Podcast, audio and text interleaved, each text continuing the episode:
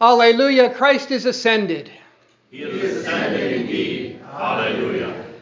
Grace, mercy, and peace to you from God our Father and from our Lord and Savior Jesus Christ. Amen. Be seated.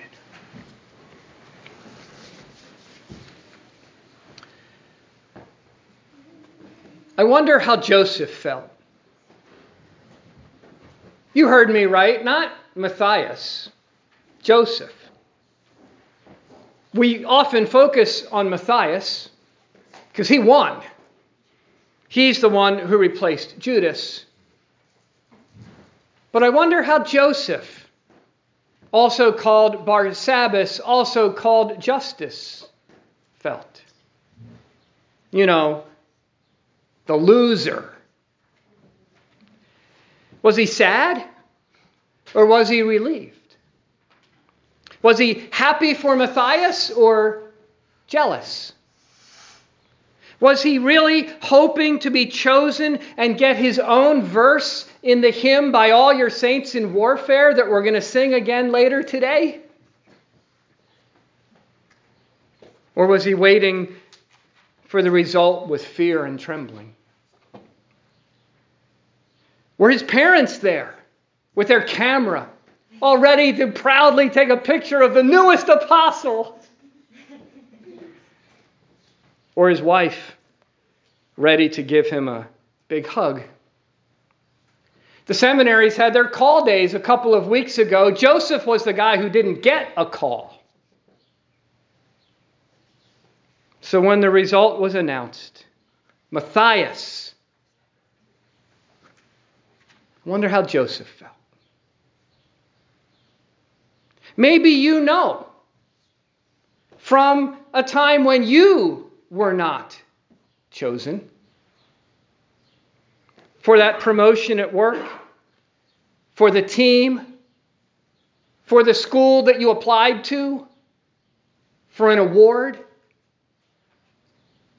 They chose someone else. Your submission was not good enough. You were not good enough. As it has been famously said, no one remembers who comes in second. Could you have named the one who didn't replace Judas before hearing that reading again this morning? Maybe, but I doubt it. Of course, the world doesn't always, and we don't always make good choices. Sometimes after an election, people have election regret and wish they would have voted for the other guy or gal. Maybe the job that you chose or were chosen for isn't really working out quite as you hoped it would. And on Good Friday, the crowd chose Barabbas over Jesus. Well, that last one, that was a good choice, even though the people didn't realize it at the time. For in Barabbas being freed and Jesus being rejected and ultimately crucified, the salvation of a world plunged into sin because of the original bad choice of Adam and Eve in the garden to listen to the voice of the serpent and eat the forbidden fruit, the salvation of the world was accomplished. For Jesus was the chosen one, chosen by God to be the sacrificial lamb, to be the sin offering for the sin of the world for the life of the world. Jesus was the chosen one upon whom all the sin of the world would be heaped upon. And all the wrath of God against sin would be poured. That we be rescued from our bad choices, from our sin and death, and set free.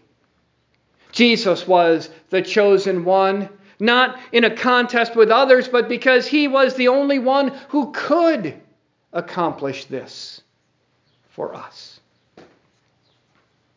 And how did Jesus feel about that? Chosen to be the loser, chosen to be the biggest loser, the biggest sinner ever in the history of the world. He wasn't sad or disappointed, but joyful. Not happy to endure all that he had to endure the rejection and mocking, the whipping and spitting, the pain and torture, and the forsakenness of the cross but joyful in knowing that his losing would mean your winning. His rejection would mean your being chosen. So Jesus dies that you might live. He is condemned so that you be forgiven. Which means that even if all the world rejects you, and even over and over and over again, God never will. Not because you're good or good enough or better than most, but because Jesus died for you. In Him you are blessed. In Him you are chosen. From loser to winner, from sinner to saint which is what we have been rejoicing in this whole Easter season, now drawing to an end as we celebrate the Feast of Pentecost next Sunday. But while the Easter season is coming to an end, the reality of Easter is not. For your baptism is your everyday Easter. Your baptism is your dying and rising with Christ. Your baptism is that daily reality that you are a child of God, chosen and precious. That your Heavenly Father never regrets choosing you, but delights to call you His beloved and forgiven son or daughter. Even if no one else delights in you or chooses you, your Heavenly Father does.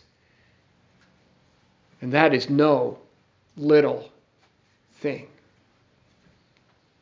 And so it's what Jesus was praying for in the words of his prayer that we heard today. These words from the prayer Jesus prayed in the Garden of Gethsemane just before he was arrested and crucified. He's praying for his disciples and he's praying for you who will believe because of their testimony. Keep them in your name Jesus prays. That is, guard, protect, watch over all who bear the name of the triune God. Keep them in the faith and sanctify them, holy them in the truth. Your word is truth. The word of forgiveness that is the truth. That word poured upon you in baptism, that word applied to you in the absolution, that word proclaimed to you in the gospel, that word fed to you in the supper. In all these, the truth that God chose you and is giving himself and all that he is and all that he has to you. That's what Jesus is praying for. That's how precious you are to him. Because he knows that while his time of suffering and death is almost here and will soon be over when he prayed these words, he knows that while he will no longer be in the world, you still will. A world filled with words not of truth, but of untruth. A word, world filled with sadness and disappointment a world filled with sin and death. A world that will reject the disciples of Jesus, including you, just as it rejected Jesus. A world filled with division and where the evil one will be seeking always to divide you and to divide you from your Savior. A world that is not easy to live in a world that you are in but not of. And so the world hates you. It hates that you won't go along with what they want. It hates the truth that you believe and live. So Jesus is praying for you. Not that you be taken out of the world because you're needed in it. The world needs Christians, needs the salt and light you provide. In your homes, in your neighborhoods, in your workplaces, in your schools, in all those places, Jesus using you, his chosen ones, his children, to be his blessing, to provide for the world what is needed in body and soul, which isn't easy. So maybe you find yourself hoping someone else will be chosen. Not that you don't want to be a child of God, of course you do, but to speak, to act, to love, to forgive, to give. Well, where's a Matthias when you need one? And maybe there will be Matthias's chosen instead of you, but maybe at times you will be the one chosen to speak, to act, to love, to forgive, to give. Maybe even lay down your life. Which, according to sources, Matthias did, either by crucifixion or by being chopped in pieces. I don't know if that will happen to you or me, maybe. But if you are so chosen, it is not the end for you, just the completion of your baptism. For in baptism you die and rise with Christ, and what has happened to you in spirit will happen to you in body. When you die, you will rise to life eternal. For to that you were chosen. Not just to live now, but to live forever. So the Father is sanctifying you. The Son is praying for you and laying down his life for you. Then Spirit is coming to you. Not bad. God choosing you, loving you, coming to you, saving you, and now the body and blood of Jesus for you. That whether you're a Matthias or a Joseph or one of the other hundred or so believers that were there that day whose names we'll never know, you rejoice in the life you have been given and the vocations you have been chosen for. For all receive the same baptism, all receive the same forgiveness, all receive the same body and blood, because everyone is important and vital just different. But no one unimportant. A mother and father raising their children in the fear and knowledge of the Lord is just as important as a pastor teaching his flock. For the most important title you can have is not apostle, bishop, martyr, or pastor. It's not president, CEO, general, celebrity, or influencer. It's not the one who has the most hits, likes, follows, or friends. It's this child of God, reconciled, sanctified, and unified with God. So I don't know how Joseph felt or what happened to him after this day, even though no one remembers who came in second. But this I know Joseph's name and identity wasn't loser or the one not chosen. Because even before this, Joseph had been given a name and an identity in Christ. The name of the one who won the victory forever. The name of the triune God, which is the name you now bear too. And with that name, in that name, there are no winners or losers, nor is there equality and sameness. Things which seem so important in our world today. There is something far greater and better than that. oneness and unity. Oneness in Christ and unity with one another.